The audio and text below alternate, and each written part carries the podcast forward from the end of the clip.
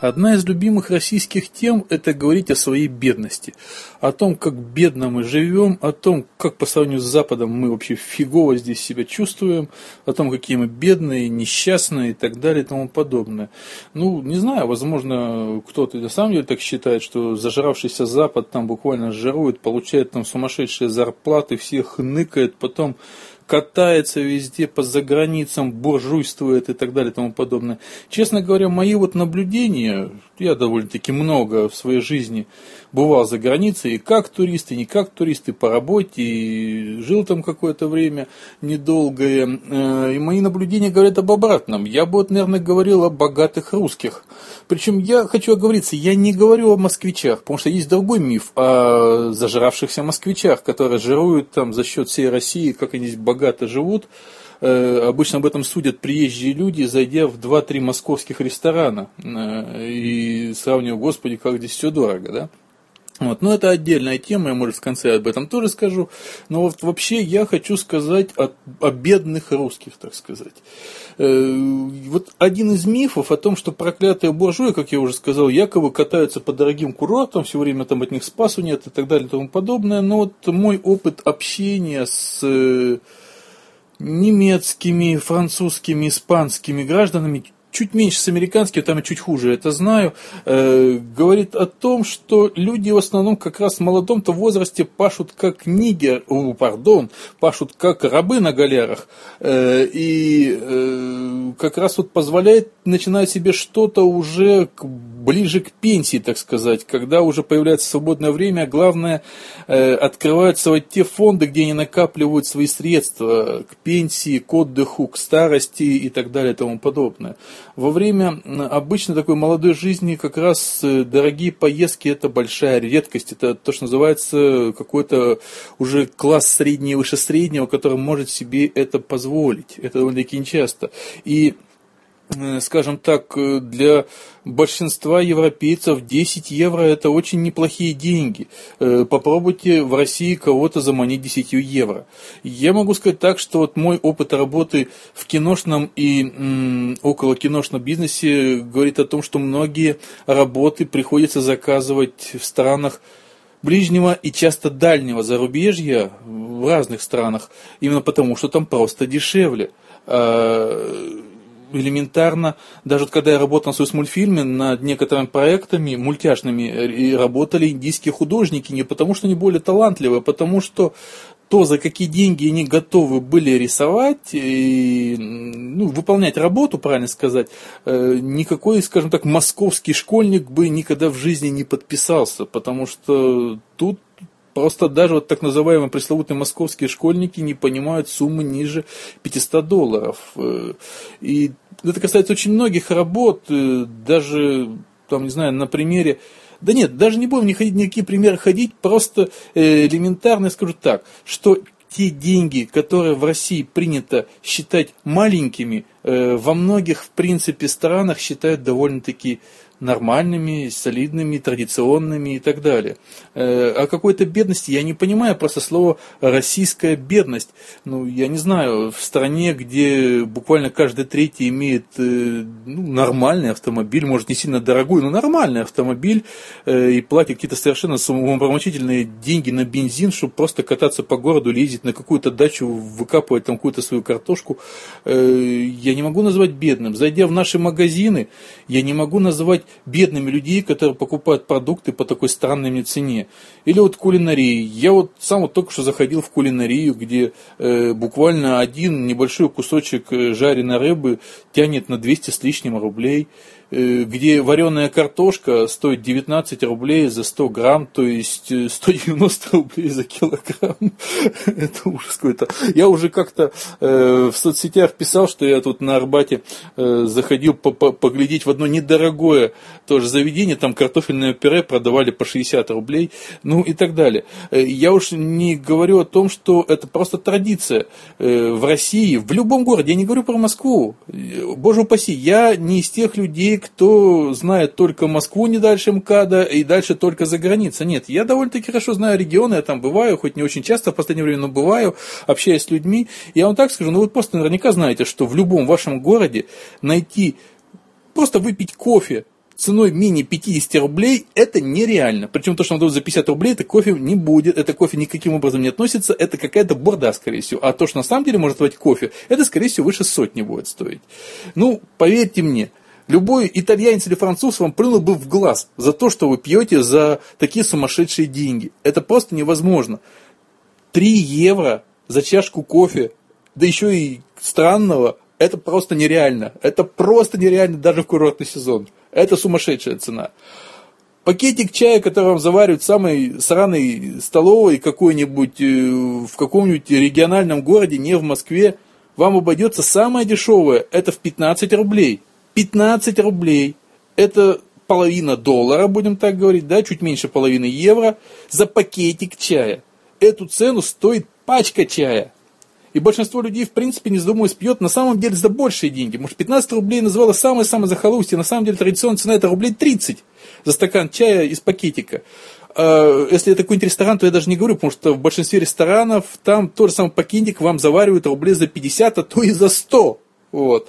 То есть я не понимаю, про какой разговор, о каких бедных и русских идет речь. Я не знаю, какая-то сумасшедшая квартплата. Вот. Э, моя довольно-таки скромная квартира тянет свыше 100 долларов коммунальных платежей, э, в то время как ну, не такого плана, намного лучше квартира в Германии стоит долларов 60-70. Э, черт возьми, ну, я имею в виду именно коммунальные платежи а не какие-то другие.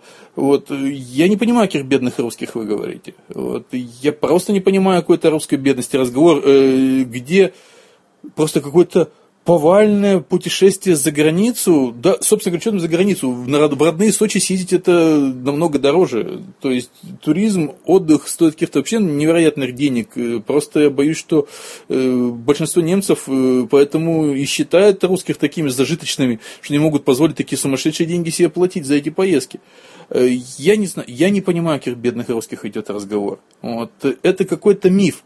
Но вот это на самом деле тоже э, вот сейчас сам себя опровергну. Вот это не бедность, это круговорот бабла в природе, по большому счету. То есть, на самом-то деле, мы все платим какие-то совершенно завышенные э, цены за завышенные услуги, товары и так далее, друг другу. Чтобы выжить в этой стране, каждый пытается повысить цену, чтобы угнаться за другим. Продукты дорожают, потому что им надо оплачивать коммунальные расходы, нужно купить себе новый автомобиль, черт возьми, да, вот, э, нужно платить сумасшедшую, там, не знаю, там, аренду, еще какие-то вещи. Э, с другой стороны, те, кто предла- предлагают им, опять же, свои товары, пытаются с них слупить обратно стоимость продуктов и так далее и тому подобное. Вот это вот взаимный э, скажем так, взаимное надувание цен приводит к каким-то нереальным цифрам. Э, среди которых мы живем, мы вроде считаем это все нормальным. Хотя при этом я еще раз говорю, что ведь цифра-то сумасшедшая, если это все перевести в э, обычный прайс нормального человека из, не буду говорить нормальной стране, не считая страну России ненормальной, э, в другой, скажем так, стране, в большинстве других стран. Поэтому не смотрится россиянин с его прайсом и жизненным уровнем бедным будем так говорить. Другое дело, что стоит все дорого. И вот тут плавно подходим к мифу о Москве, о котором я говорил. Вот традиционная привычка говорить о зажравшихся москвичах, о том, как они тут хорошо живут, какие небольшие бабки гребут лопаты. Ну, некоторые, да, но эти некоторые, они в Екатеринбурге, и в Новосибирске, и в Томске, и в Ростове, они и там гребут деньги лопатой. На своем уровне, своими лопатами, и свои деньги, свои кучи. Э, дело маленечко в другом.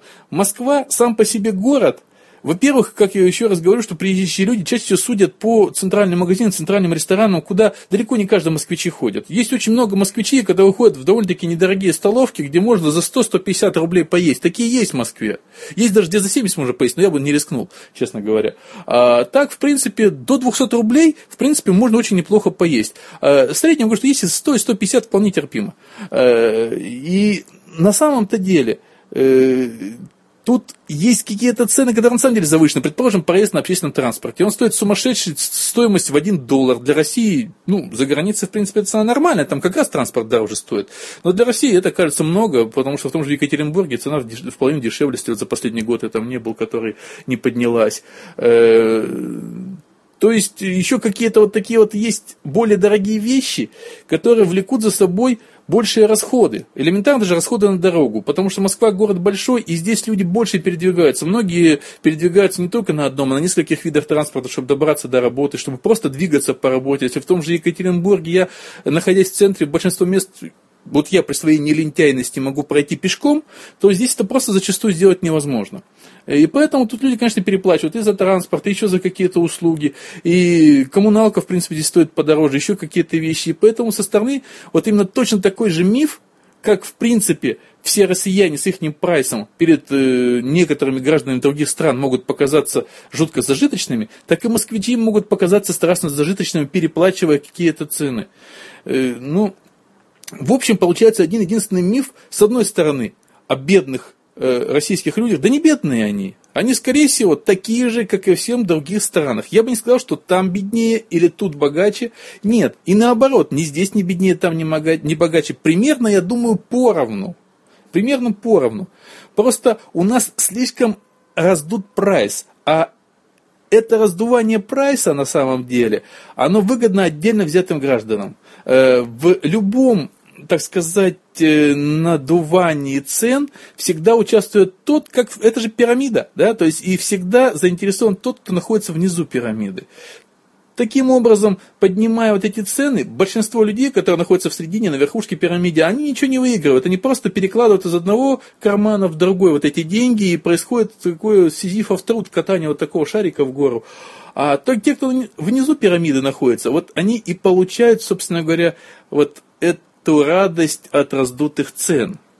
И в целом, в целом, я не могу, опять же, чтобы подытожить вот этот весь мой словесный поток, э, я не могу назвать россиян бедными людьми. Ну, просто не могу, это невозможно, потому что люди, которые могут позволить себе покупать автомобили, квартиры, я знаю, что у нас есть люди, которые живут на очень маленькие деньги, и они не имеют ни автомобиля, ничего, я сам не имею автомобиля, правда, не, ну, просто не люблю его, вот, э, и я говорю, скорее всего, о неком среднем все-таки таком большинство. Вот, это, вот посмотрите статистику, какой процент людей у нас имеют автомобили и сколько они тратят на этот чертов бензин э, и так далее. Да? То есть люди, которые могут зайти в кулинарию и позволить себе купить там нечто по цене ресторана, тоже, соответственно, не могу их назвать бедными. Да? Здесь есть очень много людей, которые на самом деле находятся за чертой бедности. Но черт возьми, я думаю, что очень немало людей за чертой бедности находятся в большинстве, ну не в большинстве, а во многих странах, да? особенно в это смутное время, которое последние лет 10-12 сотрясает всю планету. Я не могу назвать россиян бедными, я не могу назвать россиян богатыми. Я, скорее всего, говорю, что они такие же, как все. И не надо, черт возьми, ныть что мы здесь бедные, несчастные по сравнению с Германией, там, Францией и так далее. Э, не думаю я так. Неплохо знаю людей там. Не нравится мне вот это вечное кликушество о своей бедности, о своей несчастности, желание поныть.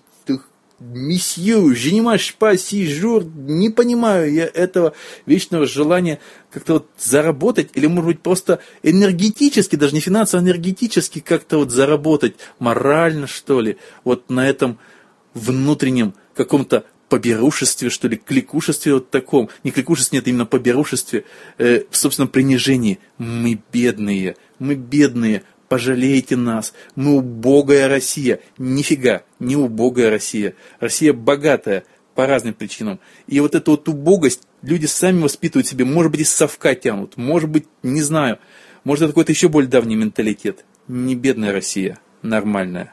Всего вам доброго. До следующей записки.